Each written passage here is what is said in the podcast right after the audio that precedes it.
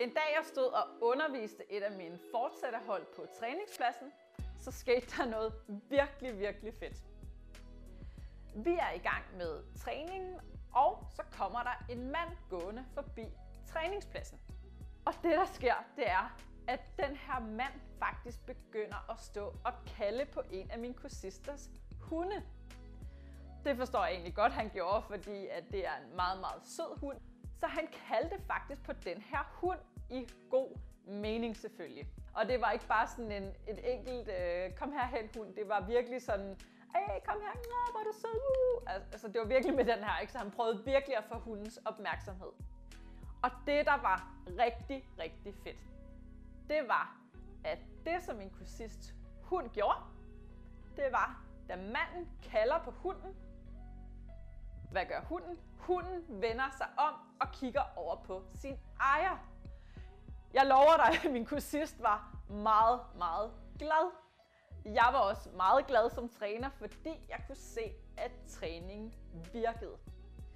Noget af det, som jeg nemlig gør rigtig meget, når jeg underviser på min hold, det er, at jeg træner hundene på pladsen til at blive rigtig, rigtig dygtige til at vælge andre mennesker fra, andre hunde fra, vælge godbidder fra, vælge legetøj fra.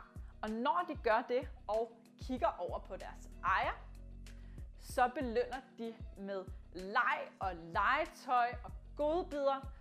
Og det vil gøre, at hunden har meget, meget større tilbøjelighed til at vælge den adfærd.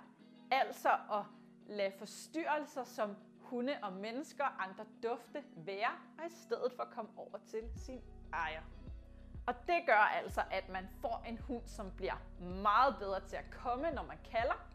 Man får en hund, som er meget lettere at træne i at gå pænt i snor.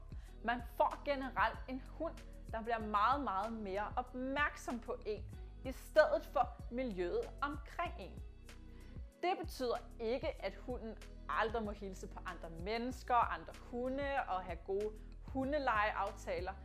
Det må man gerne, men hvis vi først har fokus på, at det er os alt værdien kommer fra, at det er her, man får mad, det er her, man får legetøj, det er her, man har det rigtig sjovt, så bliver det altså lidt lettere at træne din hund i hverdagen.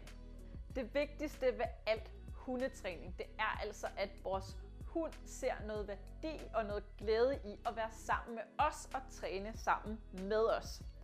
Og alle hunde kan altså lære det her, om det er en valp eller en voksen hund.